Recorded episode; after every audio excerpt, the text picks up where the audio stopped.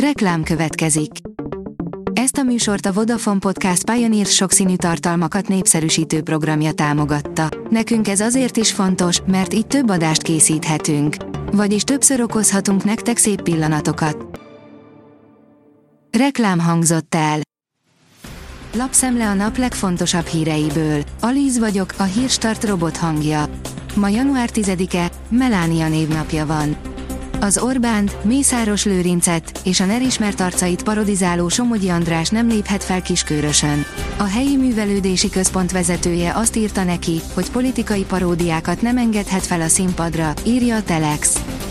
A 24.20 szerint csak évtizedek múlva derülhet ki a teljes igazság a Hamász nők elleni bűneiről.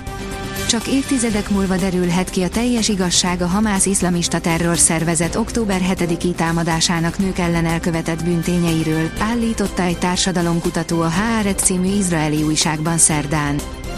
A 444.hu írja, a magyar kormány megdicsérte Brüsszelt. Magyarország üdvözli azt, hogy az Európai Bizottság egy olyan B tervet dolgoz ki Ukrajna finanszírozására, ami Orbánék A terve volt, reagáltak egy lapértesülésre.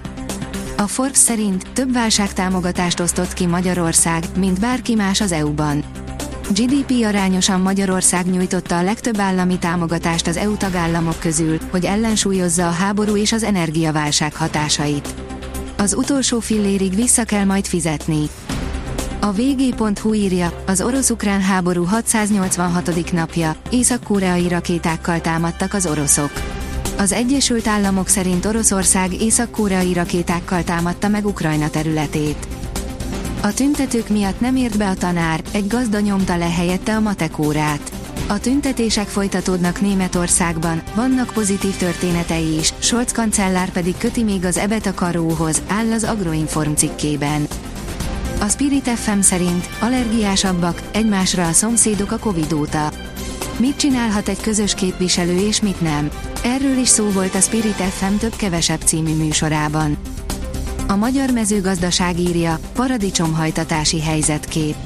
A paradicsom piacát jelenleg leginkább a növekvő termelési és munkaerőköltségek befolyásolják. A piaci szereplők között átrendeződés figyelhető meg, és az európai hajtatás csökkenésével egyre több termés érkezik harmadik országokból. Azaz én pénzem szerint végelszámolást indított az MNB két pénzügyi vállalkozásnál. Az MNB két pénzügyi vállalkozás hitelészpénz kölcsönnyújtására, követelésvásárlási és pénzügyi leasing tevékenység végzésére vonatkozó engedélyét vonta vissza, és elrendelte a társaságok végelszámolását, adta hírül a felügyeleti hatóság. Elsőként dob piacra ingyenes TBS megoldást a Lightyear, írja a Fintech. Gyorsan bővülő magyarországi ügyfélállományának igényeihez alkalmazkodva tartós befektetési számlával frissíti termékkínálatát a Lightyear befektetés platform. A főként adóoptimalizációs előnyei miatt közkedvelt megoldás, igazodva a fintech cég alapfilozófiájához, számlanyítási és letétkezelési díj nélkül elérhető.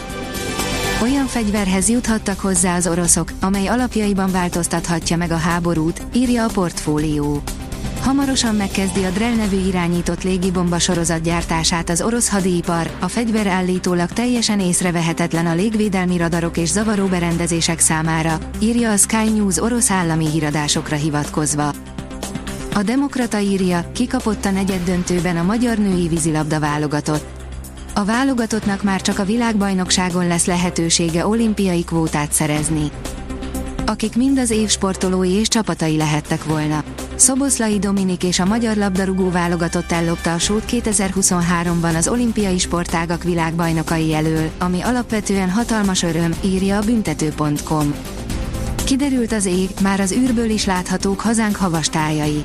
A hét első napjaiban még felhőtakaró fette el hazánk déli területeit, így a műhold képen keresztül csak szerda reggelre tárulhattak szemünk elé a havastájak, írja a kiderül. A Hírstart friss lapszemléjét hallotta. Ha még több hírt szeretne hallani, kérjük, látogassa meg a podcast.hírstart.hu oldalunkat, vagy keressen minket a Spotify vagy YouTube csatornánkon, ahol kérjük, kövessen és értékeljen minket. Az elhangzott hírek teljes terjedelemben elérhetőek weboldalunkon is. Köszönjük, hogy minket hallgatott!